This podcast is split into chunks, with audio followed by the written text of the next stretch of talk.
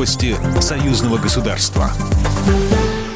Здравствуйте, в студии Екатерина Шевцова. Александр Лукашенко предупредил участников акции протеста, что в ответ на их действия реакция силовых структур будет жесткой. Об этом он заявил на встрече с коллективом МВД, представляя сотрудникам нового министра и начальника ГУВД Минска. Мы терпели. Я сразу обозначил, есть красные линии, и не дай бог, кто-то их приступит. Они их переступили по многим направлениям, я об этом говорил. Поэтому те, кто сегодня пытаются дестабилизировать инфраструктуру государства, должны знать с сегодняшнего дня, если кто-то прикоснется к военнослужащему, он должен уйти оттуда как минимум без рук. Я говорю это публично, чтобы все понимали нашу дальнейшую решительность. Нам отступать некуда, и мы отступать не собираемся.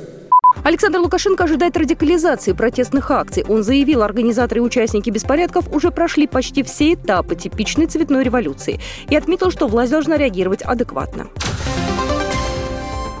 Каждые выходные в Беларуси проходят автопробеги в поддержку действующей власти. По традиции участники собираются около Минской кольцевой дороги. В этот раз маршрут из столицы в Гродно. На площади возле Кургана Славы участники возложили цветы к вечному огню, высадили аллею деревьев за Единую Беларусь и устроили фотосессию на фоне военной техники. 31 октября состоялся женский марш белорусской оппозиции, а в воскресенье 1 ноября оппозиция попыталась провести митинг уже в Куропатах, приурочив ко дню поминовения предков дяды и совместив это с акцией против действующей власти.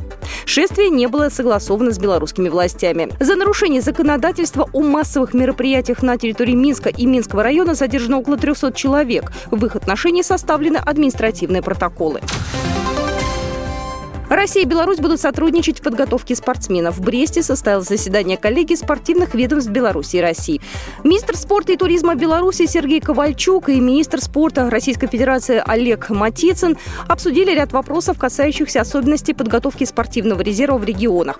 Стороны говорили о цифровой трансформации в сфере физической культуры и спорта, а также о состоянии дел в международном спорте. Встреча завершилась подписанием нескольких документов, которые призваны увеличить эффективность сотрудничества России и Беларуси в различных областях областях, включая противодействие применению допинга на соревнованиях.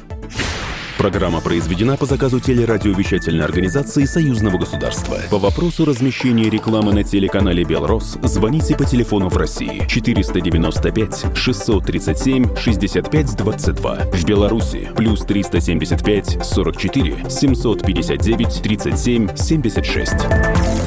Новости Союзного государства.